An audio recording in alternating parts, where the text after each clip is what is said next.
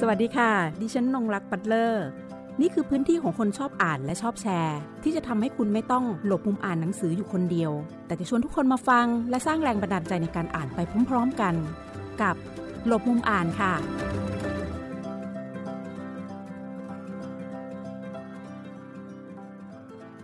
สวัสดีคุณผู้ฟังรายการหลบมุมอ่านทางไทย PBS Podcast วันนี้ดิฉันอยู่กับคุณกิติยา วิทยาประพัฒนั นักเขียนแนวสตรีนิยม และแนวสืบสวน ผลงานของคุณกิติยามีเผยแพร่ในรูปแบบของหนังสือทำมือ ที่สร้างสรรค์เรื่องเนื้อหา ภาพประกอบการเข้าเล่มการออกแบบ และยังเป็นบรรณาธิการให้กับตัวเองด้วยนะคะ หนังสือทำมือหรือซีนเป็นสิ่งพิมพ์อิสระที่ทำให้เราได้ใช้จินตนาการ ความคิดสร้างสรรค์ เป็นได้ทั้งงานอดิเรก เป็นสิ่งพิมพ์ที่ทำให้เราสามารถ แบ่งปันเรื่องราวที่เราสนใจและอยากนำเสนอ นักเขียนหลายคนก็เริ่มต้นจากหนังสือทำมือเช่นเดียวกัน จนกระทั่งวันหนึ่งเขาอาจจะถูกค้นพบโดยสำนักพิมพ์ แล้วมีการจัดพิมพ์หนังสือเรื่องราวของเขาที่เขียนขึ้นมานั้นในรูปแบบของ Pocket Book ผลงานหนังสือทำมือของคุณกิติยาที่ผ่านมานะคะ จากที่รวบรวมมาก็อาทิเช่น สตรี street art Women on Walls เป็นงานที่นำเสนอเรื่องราวศิลปะของผู้หญิงบนกำแพงที่ปารีสนะคะ อีกเล่มมีชื่อว่าชั้นหนังสือ ซึ่งอยู่ในชุดสืบสาวปารีส เป็นบันทึกตามรอยนักเขียนหญิงในปารีส อีกเล่มคือกลับบ้านอาม่าอยู่ในชุด สืบสารนางฟ้าที่เป็นเรื่องเกี่ยวกับศาลเจ้าแม่ทับทิม แล้วก็ยังได้พาตัวเองย้อนกลับไปถึงการค้นหาตัวตนนะคะในการเป็น ชาวไทยจีนที่เกิดในแผ่นดินไทยในอีก generation หนึ่ง และมีอีกเล่มหนึ่ง When I Fall in French นะคะ แล้วก็ยังมีอีกเล่มนั่นก็คือ ด้วยใจที่รักเรื่องสืบสวน นอกจากหนังสือทำมือที่ดิฉันได้นำเสนอให้ทราบเมื่อสักครู่แล้วนะคะ ตามรายชื่อต่าง ในฐานะที่คุณกิติยาเองมีความสนใจในเรื่องของแนวคิดสตรีนิยม แล้วก็มีงานเขียนทางด้านวิชาการเผยแพร่ออกไปด้วยเช่นเดียวกัน โดยผลงานวิทยานิพนธ์ระดับปริญญาโทคณะอักษรศาสตร์ จุฬาลงกรณ์มหาวิทยาลัย คุณกิติยาได้เขียนวิทยานิพนธ์หัวข้อ สถานภาพและบทบาทสตรี ในครอบครัวไทย เชื้อสายจีน ในนวนิยายไทยแนวชีวิต ครอบครัวปีพศ 2538 ถึง 2546 นอกจากนี้ก็ยังมีบทความวิชาการนะคะที่มีชื่อว่าอ่านธรรมศาสตร์ ผ่านมุมมองสตรีนิยม บันทึกของฉันในวันแรกของ Summer School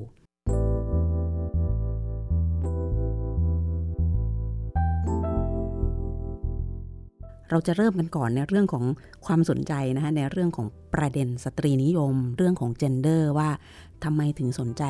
แนวคิดนี้มันมีที่มาที่ไปอย่างไร จนกระทั่งแนวคิดดังกล่าวที่เราได้บ่มเพาะเอาไว้ก็ได้มีปรากฏอยู่ในทั้งเรื่องของหนังสือทำมือและวิทยานิพนธ์รวมถึงบทความวิชาการค่ะ ที่สนใจเรื่องสตรีนิยมเนี่ยจริง ๆ แล้วมันเป็นความสนใจ เพราะว่าเราเป็นผู้หญิงนะคะ แล้วเราก็อยู่ในบ้านที่ส่วนใหญ่มีแต่ผู้ชาย มันก็เลยรู้สึกว่าตัวเองอะเริ่มอ่านหนังสือ ด้วยการอ่านเรื่องเราของผู้หญิงเยอะมาก แล้วกลายเป็นว่าเราเป็นคนที่รักการอ่านมาก ๆ จนกระทั่งมาเรียนมหาวิทยาลัยก็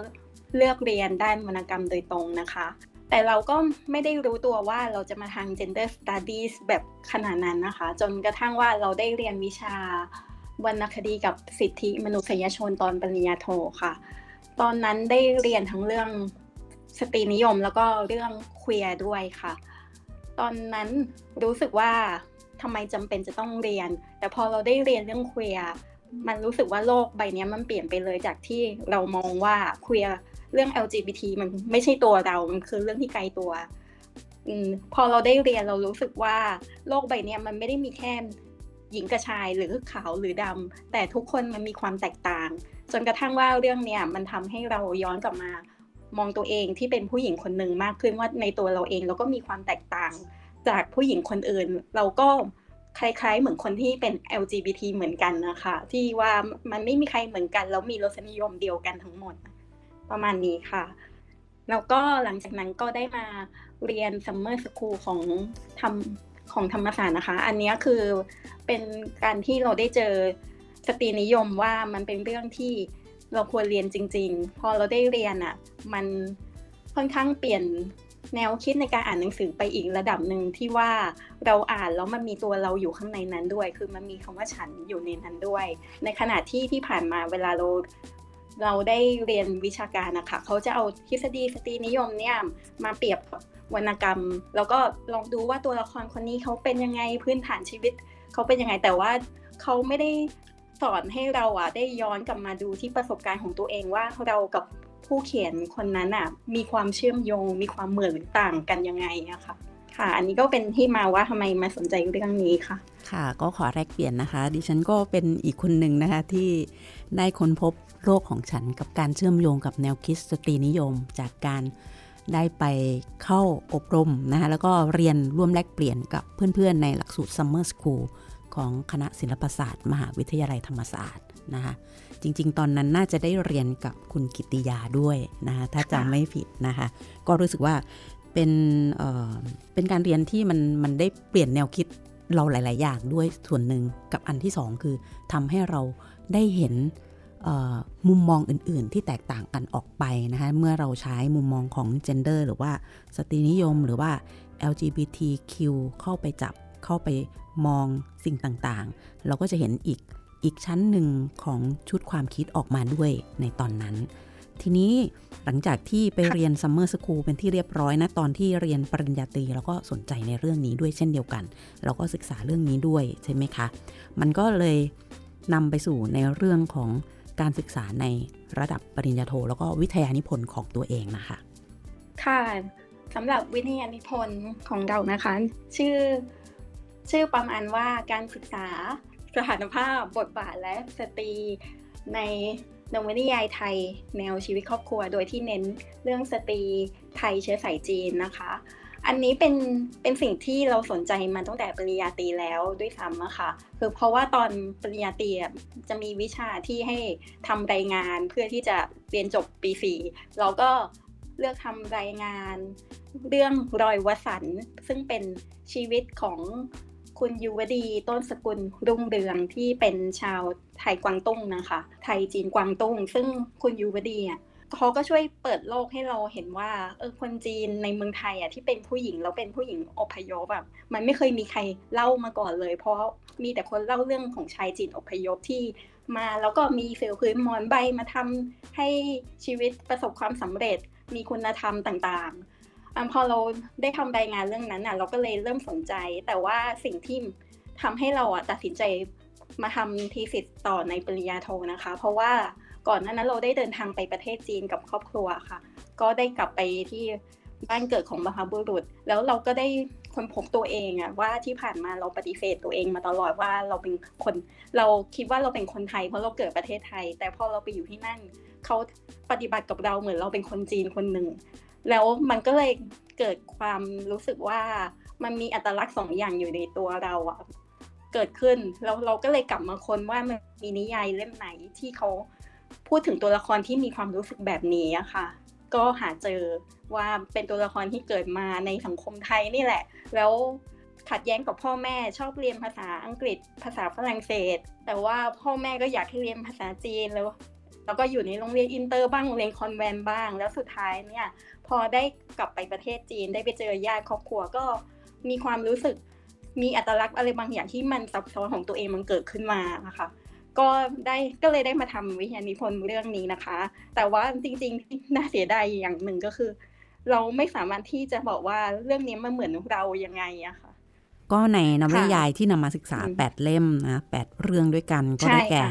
กิ่งไผ่ใบรัก ทางสายธาร ใต้เงาตะวัน และบ้านร้อยดอกไม้ของคุณปิยะพรศักดิ์เกษม นอกจากนี้ก็มีเรื่องเจ้าสัวน้อย หมวยอินเตอร์ และเจ้าสัวเจ้าสำราญของคุณโสภีพรรณราย และเลดี้เยาวราชของคุณทิพเกสรนนะคะโดยทางคุณกิติยาเองก็ศึกษาในเรื่องบริบทต่างๆ ของนวนิยายทั้ง 8 เรื่องนี้ ไม่ว่าจะเป็นในเรื่องของภูมิหลังทางสังคม ทั้งทางด้านโครงสร้างของครอบครัว และการผสมผสาน และศึกษาพัฒนาการของนวนิยายที่นำเสนอ เรื่องราวของชาวจีนในประเทศไทย รวมถึงแนวทางการประพันธ์ของผู้เขียนด้วยนะคะเธอก็ได้ข้อสรุปว่าสภาพสังคมไทยในยุคโลกาภิวัตน์เนี่ยได้เป็นปัจจัยสำคัญ ในการเปลี่ยนแปลงสถานภาพและบทบาทสตรี จากตรงนี้แหละค่ะความสนใจในเรื่องผู้หญิง ตัวตนอัตลักษณ์ของตัวเองด้วย มันนำพาแล้วก็ตัวเองพกเอาเลนเนี้ยนะคะมุมมองเนี้ยค่ะ ไปสู่เรื่องราวและการเชื่อมโยงใด ๆ บ้าง ทั้งในเรื่องของการอ่านการศึกษาแล้วก็การท่องเที่ยวค่ะ พอได้มาอ่านด้วยเลนของสตรีนิยมเนี่ยจริง ๆ แล้วที่ได้มาอ่าน เพราะว่าหลังจากที่ไปเรียน summer school ก็ได้รับเชิญให้ไปสอนในคอร์สนี้นะคะ เกี่ยวกับเรื่องการเขียนการอ่านของผู้หญิงในอาเซียนโดยตรง มันทำให้การอ่านของเราอะเปลี่ยนไปมากเลยค่ะ เราอ่านจนเรารู้สึกว่าหนังสือคือเพื่อนเรา อย่างแท้จริงอะค่ะคำว่าหนังสือคือเพื่อนอะมันอาจจะฟังดูว่าเออแค่แก้เหงา แต่จริง ๆ แล้วอะเขามีชีวิตนะคะเขาเขาคือคนคนหนึ่งที่เขียนหนังสือ แล้วเขามีความกล้าหาญที่เขาจะแชร์เรื่องของเขาให้เราอ่าน แล้วพอเราอ่านเนี่ยเราได้รับพลังงานอะไรบางอย่าง เราได้รับประสบการณ์จากเขานะคะ การอ่านของเรามันเปลี่ยนไปเลยว่า จากที่เราอ่านเรา แค่บอกว่าเออเราชอบตรงไหนเราไม่ชอบตรงไหนตัวละครตรงนี้อู้มันสะท้อนสังคมสะท้อนสงครามในเวียดนามนะ มันมาเล่าแค่นี้อาจจะยังไม่พอ แต่เรารู้สึกว่าเฮ้ยทำไมฉากเนี้ย มันมีบางฉากที่อ่านแล้วมันสะดุดจังมันสะกิดใจเราจังเราอาจจะชอบหรือไม่ชอบมันก็ได้ แต่สุดท้ายเนี่ยเราเอาฉากนั้นนะคะ มาวาดรูปหรือเอามาเขียนอีกทีนึงแล้วเราก็โยงเข้าหาประสบการณ์ของเราเองว่าอ๋อที่เรารู้สึก ประทับใจหรือไม่ชอบฉากนั้นอะ มันต้องมีอะไรเกิดขึ้นกับประสบการณ์ของเราด้วยเหมือนกันนะคะ แล้วพอเราได้ทบทวนตัวเองจากการอ่านหนังสือเล่มหนึ่ง เราก็รู้สึกว่าเวลาที่เราย้อนไปหาหนังสือเล่มนั้นอะเรารู้สึกว่าเราอยากขอบคุณคนเขียนเหลือเกิน ที่เขากล้าที่จะเปล่งเสียงตัวเองออกมาว่าเขาเป็นผู้หญิงแบบนี้ แล้วเธอล่ะเป็นผู้หญิงแบบไหน ในเรื่องการท่องเที่ยวนะคะ ก็เปลี่ยนไปมากเลยว่า ตอนที่ไปเที่ยวปารีสเราก็ตั้งใจที่จะซื้อโลโก้ทัวร์โดยที่ตอนแรกเราก็เลือกไว้หลายอย่างอย่างเช่น ไปชมเมืองไปวาดรูปจนกระทั่งเราก็ไปเจอว่ามันมีท่องเที่ยวแนวสตรีนิยมด้วยก็เลยลองลองสมัครไปดู ซึ่งปารีสเป็นเมืองที่ส่วนใหญ่สิ่งก่อสร้างผู้ชายจะสร้างอะค่ะเขาก็จะมองว่ามันมีผู้หญิงที่สร้างด้วยเหมือนกันอยู่ในนั้นนั่นแหละ เขาก็จะพาไปชมในมุมมองนั้น ก็ มันทำให้เรารู้สึกว่าการท่องเที่ยวอะมันมีทั้งชายและหญิงอยู่ในนั้น เมืองสวยได้ เพราะว่าผู้ชายสร้างแน่นอน ในขณะที่จิตวิญญาณของผู้หญิงอะมันก็มีอยู่เพียงแต่ว่าเราอาจจะแค่ไม่ได้รับการพูดถึงมาก ก็เลยทำให้มีทัวร์พวกนี้เกิดขึ้นมาค่ะ แล้วก็ทำให้เรารู้สึกว่าโลกใบนี้มันต้องสวยงามด้วยทั้งหญิงและชาย แล้ว ของหญิงก็ต้องได้รับการพูดถึงให้มันทัดเทียมของผู้ชายด้วย พอเรากลับมากรุงเทพเราอยากให้กรุงเทพเป็นอย่างนี้มาก อยากให้มี local tour ประมาณนี้เกิดขึ้น อันนี้เป็นความฝันว่าอยากจะทำสักวันหนึ่งเหมือนกันค่ะกำลังจะเชียร์ให้ทำอยู่พอดีเลยนะคะสำหรับการท่องเที่ยวแนวสตรีนิยมสำหรับเล่มนี้ดิฉันก็ได้อ่านนะ ชั้นหนังสือที่คุณเดินทางท่องเที่ยว ก็โหเปิดโลกตัวเองเหมือนกันแบบ เออ เวลาเราไปเที่ยวเราก็ลืมที่จะนึกนะว่าเออ มันมันจะมีแนวท่องเที่ยวนี้ แต่เราก็จะไปเที่ยวตามความสนใจเราแหละ แต่เราอาจจะยังไม่ได้เจาะประเด็นว่าเออฉันอยากจะไปเพื่อจะค้นหาผู้หญิงในพื้นที่ต่างๆ ไม่ว่าจะเป็นในร้านหนังสือสำนักพิมพ์แล้วก็แกลเลอรี่ อย่างที่คุณกิติยาไปมานะคะ อันนี้ก็เลยตั้งใจเอาไว้ว่า ครั้งต่อไปอาจจะต้องลงรายละเอียดกับตัวเองบ้างแล้ว ในการที่จะเดินทางท่องเที่ยวไป เพราะมันจะทำให้เรา ค้นพบแง่มุมใหม่ ๆ ด้วยนะคะว่าเมืองทั้งเมืองพื้นที่ต่างๆ มันมีบทบาท แล้วก็พื้นที่ของเพศสถานะอื่น ๆกำกับอยู่ด้วยไม่ได้มีแต่เฉพาะเพศชายเพียงอย่างเดียวนะคะ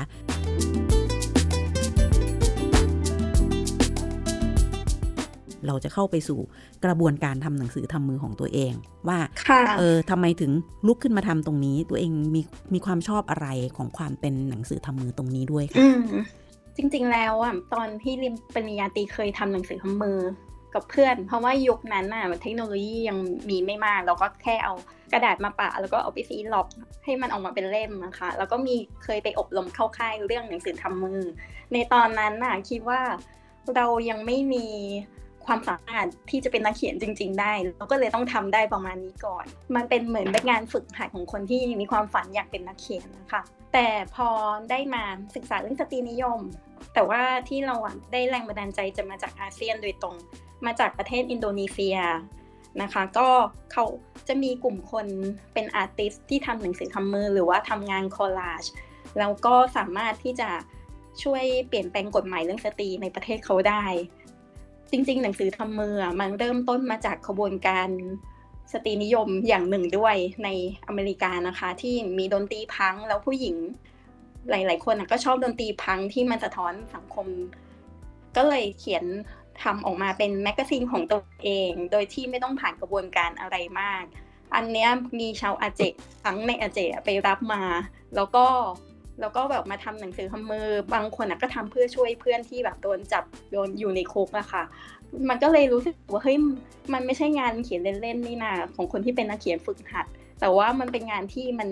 เเคลื่อนไหวสังคมได้ แล้วไม่ใช่แค่ประเทศนี้ในสิงคโปร์ก็มีเหมือนกันค่ะ มี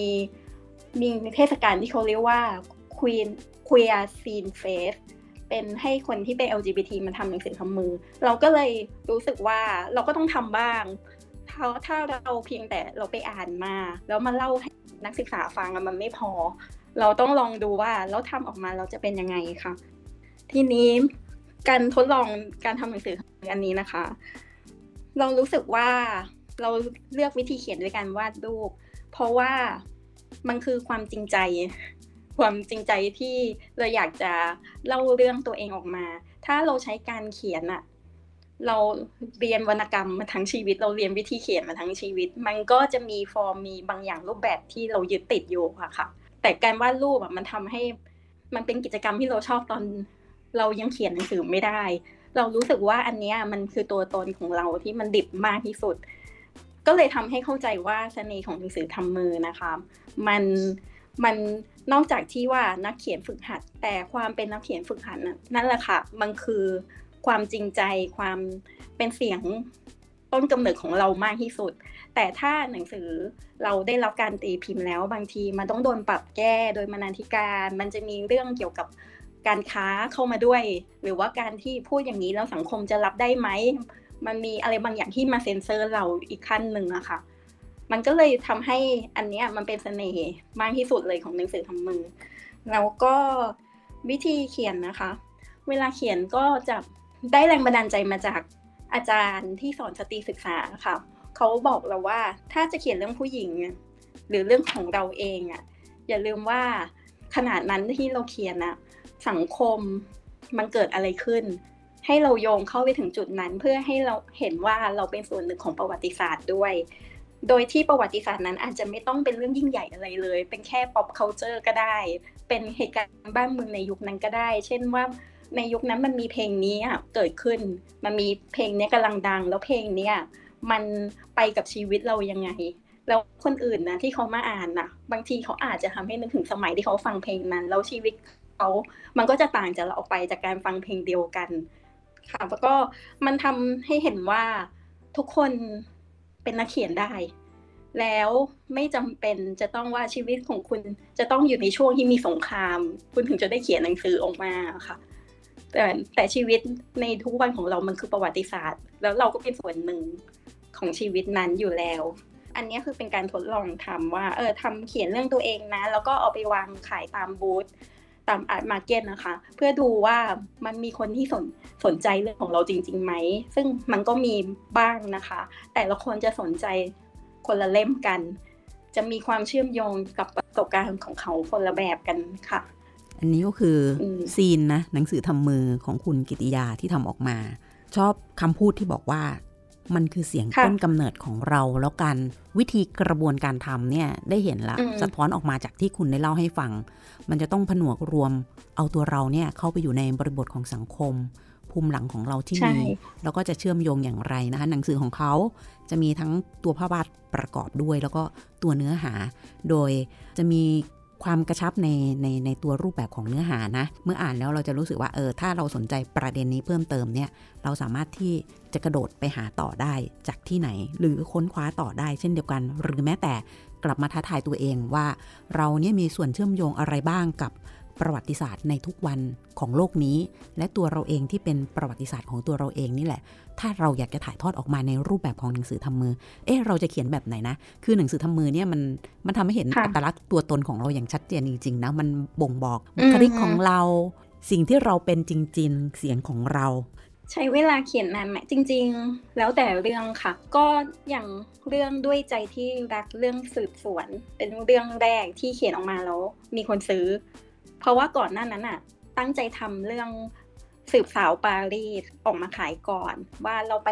ชมงาน street art ผู้หญิง เราคิดว่าอันเนี้ยมันสตรีนิยมแบบตรงๆเลย คิดว่าน่าจะขายได้ ปรากฏว่าขายไม่ได้ มันไม่มีใครสนใจขนาดนั้น เราก็เลยลองเปลี่ยนแนวว่า อาจารย์ที่สอนสตรีนิยมนี่แหละเขาเคยถามเราว่าทำไมเราถึงชอบอ่านนิยายสืบสวนไหนลองเขียนเล่าหน่อยสิ ซึ่งตอนนั้นเราหัวเราะเรานึกว่ามันเป็นเรื่องตลกว่าเขียนไปแล้วมันจะได้อะไร เราก็เลยลองทำดูค่ะพอเรามาทำดูเนี่ย ปรากฏว่า อันเนี้ยกลับเป็นขายได้ แล้วก็ทำให้แบบเราเขียนเล่มต่อๆมาได้อีกแล้วก็กลับไปแก้เรื่องสืบสาวปารีสอะค่ะ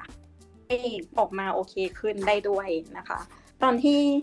เขียนเรื่องเนี้ยคือเราได้วาดปกหนังสือทีละเล่มที่เราชอบ ว่าตั้งแต่เกิดมาเราได้อ่านหนังสือ สืบสวนเราได้ฝึกอ่าน ได้ฝึกวาดรูป แล้วก็พอโตขึ้นมาเรารู้ว่า นิยายสืบสวนมันคือส่วนหนึ่งของสตรีนิยมด้วย ในการที่แบบสร้างตัวละครนักสืบหญิง อย่างเงี้ยมันก็จะมีประวัติเรื่องราวอยู่ในนั้น มันเป็นส่วนหนึ่งของชีวิตเราเลย ซึ่งซึ่งอะยังไม่ตอบคำถามคำถามก็คือเขียนเวลาที่ใช้ในการเขียนนะคะใช้เวลาแป๊บเดียวเลย พอเรารู้ว่าเราต้องเขียนแบบจริงใจอะ มันแป๊บเดียวมันหลุดออกมาจากสมองเราได้หมดเลยเราวาดวาดวาดไปเรื่อยเราไม่สนใจแล้วว่ามันจะสวยหรือไม่สวยอะค่ะ แล้วก็แต่ว่าถ้าบางเล่มอะบางเล่มเราต้องใช้ไดอารี่เก่าๆเพื่อทบทวนตัวเอง ว่าในยุคนั้นมันเกิดอะไรขึ้น มันก็จะมีการเรียบเรียงก็คือจะใช้เวลาเยอะกว่า หรือว่าอะไรที่มันเป็นปรัชญาก็จะใช้เวลานานมากนะคะ เป็นใช้เวลาแบบมันมันค่อนข้างซับซ้อนว่าเราจะโยงเล่าเรื่องปรัชญาแล้วอยู่มาตัดเข้ามาเรื่องตัวเองอะคนอ่านเขาจะรู้เรื่องไหมนะ แต่สุดท้ายเนี่ยก็ไม่ได้ใช้เวลาเยอะมากเลย เพราะคิดว่าอันนี้มันคือการทำหนังสือทำมือ มันไม่ควรจะทำอะไรให้เพอร์เฟกต์อะค่ะมันควรจะทำให้เป็นตัวเองให้ให้มากที่สุดมากกว่า แล้วส่วนไอ้จำนวนตีพิมพ์นะคะ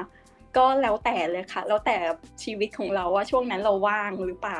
เราทำทันอองบูธอะเราก็ปิ้นออกมาเยอะได้ค่ะ ช่วงหลังๆก็ก็ไม่ไม่ได้ปิ้นเยอะแล้วก็อย่างละห้าเล่มสิบเล่มเพื่อเอาไปขายแต่ละครั้งค่ะ เพราะว่าเขียนออกมาเยอะขึ้น อันนี้ก็คือขั้นตอนการทำงานทั้งหมด การเตรียมเรื่องการอะไรต่างๆ ของเขานะคะ ว่ามีขั้นตอนการทำงานอย่างไรบ้างใช่ไหมคะหลังจากที่คุณก็ทำหนังสือทำมือนะมีผลงานออกมาแล้วก็ไปวางจำหน่าย ไปตามงานอาร์ตต่างๆ งานที่มันเกี่ยวกับ เรื่องของผู้หญิงเรื่องของเพศสถานะนะตามงานที่เราพบเจอกันอย่างล่าสุดที่ผ่านมาเป็นต้นนะคะ ทีนี้ค่ะ ก็จะมาสู่ที่ว่าคุณได้เปิดพื้นที่ของตัวเองแล้ว พื้นที่ของฉันของคุณเนี่ยในฉันกับหนังสือทำมือกับ zine ของคุณ และมีการทำเวิร์กช็อปร่วมกับบุคคลภายนอกเนี่ยค่ะ การเปิดพื้นที่ตรงเนี้ยมันเป็นอย่างไรบ้าง คุณคุณได้อะไรกับการร่วมงานกับคนอื่นๆ แล้วก็เสียงอื่นๆ ที่เป็นต้นกำเนิดของพวกเขา อันนี้ก็เป็นการทดลองอีกอย่างหนึ่งว่า อ่าเราได้เล่าเรื่องตัวเองแล้วได้ทำได้ออกบูธแล้ว ต่อไปก็คือเราต้องคือคนที่มาเดินเดินงาน art market นะคะส่วนส่วนหนึ่งก็คือเป็นคนที่มีรายได้ พอสมควรที่จะมาซื้อ แต่ว่าเราอยากให้รู้สึกว่า zine มันเข้าไปหาชุมชนได้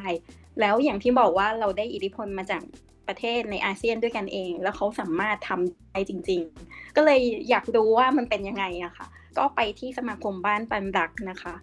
แล้วเขาก็รับไอเดียนี้ แต่ว่าตอนที่ไปสอนนะคะ หนังสือทำมืออันนี้จะไม่เหมือนหนังสือทำมือที่เราทำขาย ของเราทำขายอะมันต้องใช้เวลาในการเขียนเรื่อง แล้วก็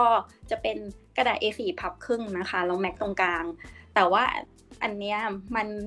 เราจะให้เขาให้เวลาเขาเขียนเรื่องเป็นเดือนอย่างเงี้ยไม่ได้ มันต้องไปถึงวันนั้นแล้วให้ทำเลย ก็เลยเป็นกระดาษ A4 หนึ่งแผ่นนะคะ แล้ว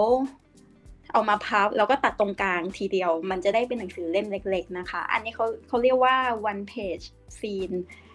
เป็นวิธีการทำหนังสือทำมือที่ง่ายที่สุดและแทบจะไม่ใช้เงินเลยค่ะ เพราะกระดาษที่เราใช้อะเราใช้เป็นกระดาษรีไซเคิลก็ได้นะคะ ก็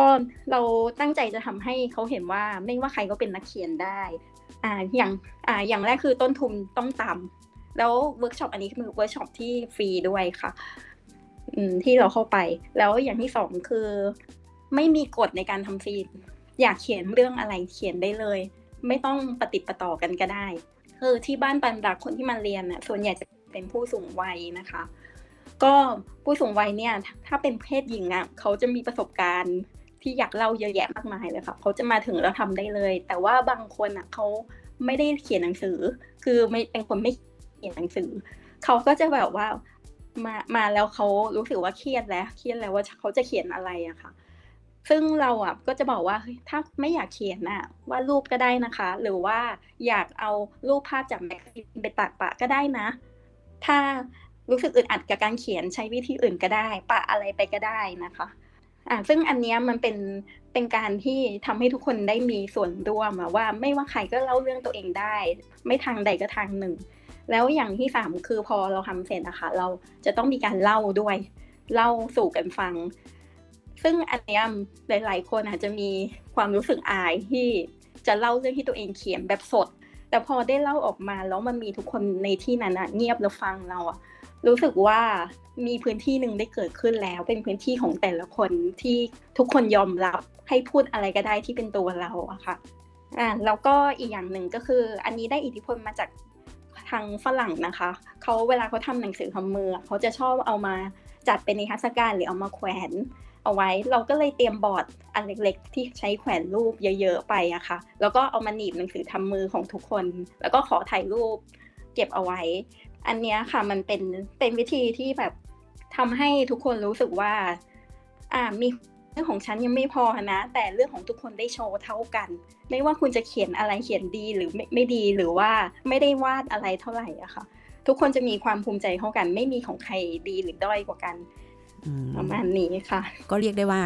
งดงามนะการไปเวิร์กช็อปแต่ละครั้งนะ มันได้ละลายพฤติกรรมของผู้ที่ได้มาร่วม แล้วก็ได้มีส่วนในการสร้างความเป็นชุมชน สร้างการมีส่วนร่วม แล้วก็ได้เป็นพื้นที่ของแต่ละคนด้วยเอาละทีนี้เราจะมาถึงส่วนที่จะต้องคุยกันแล้วว่า ปีนี้ทางคุณกิติยาเอง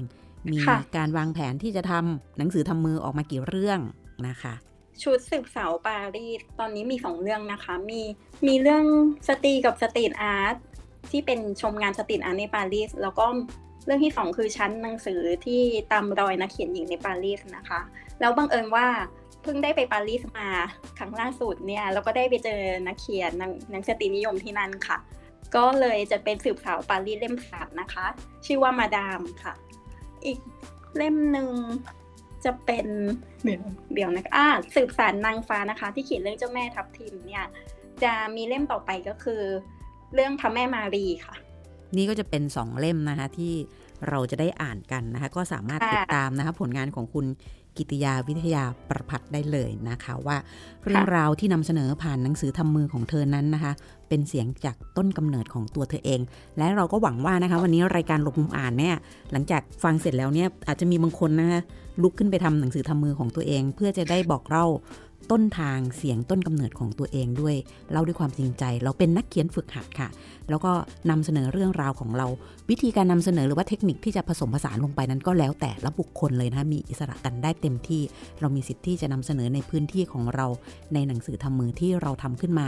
ลองทำเล่นๆเป็นงานอดิเรกกันดูก่อนสักเล่มก็ได้ค่ะ อาจจะติดใจแล้วก็จะมีผลงานติดตามมาเรื่อยๆเช่นเดียวกับงานเขียนของคุณกิติยาวิทยาประพัฒที่ได้นำเสนอ ผ่านพวกเราผ่านทั้งมุมมอง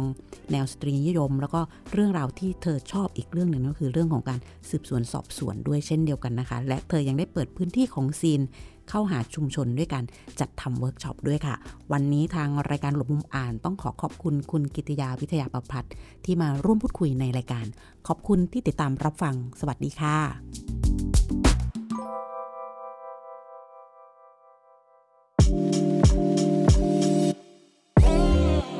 ามข่าวสารและความเคลื่อนไหวของไทย PBS Podcast ได้ทาง Facebook, YouTube, Instagram และ Twitter เพียงเซิร์ชคำว่าไทย PBS Podcast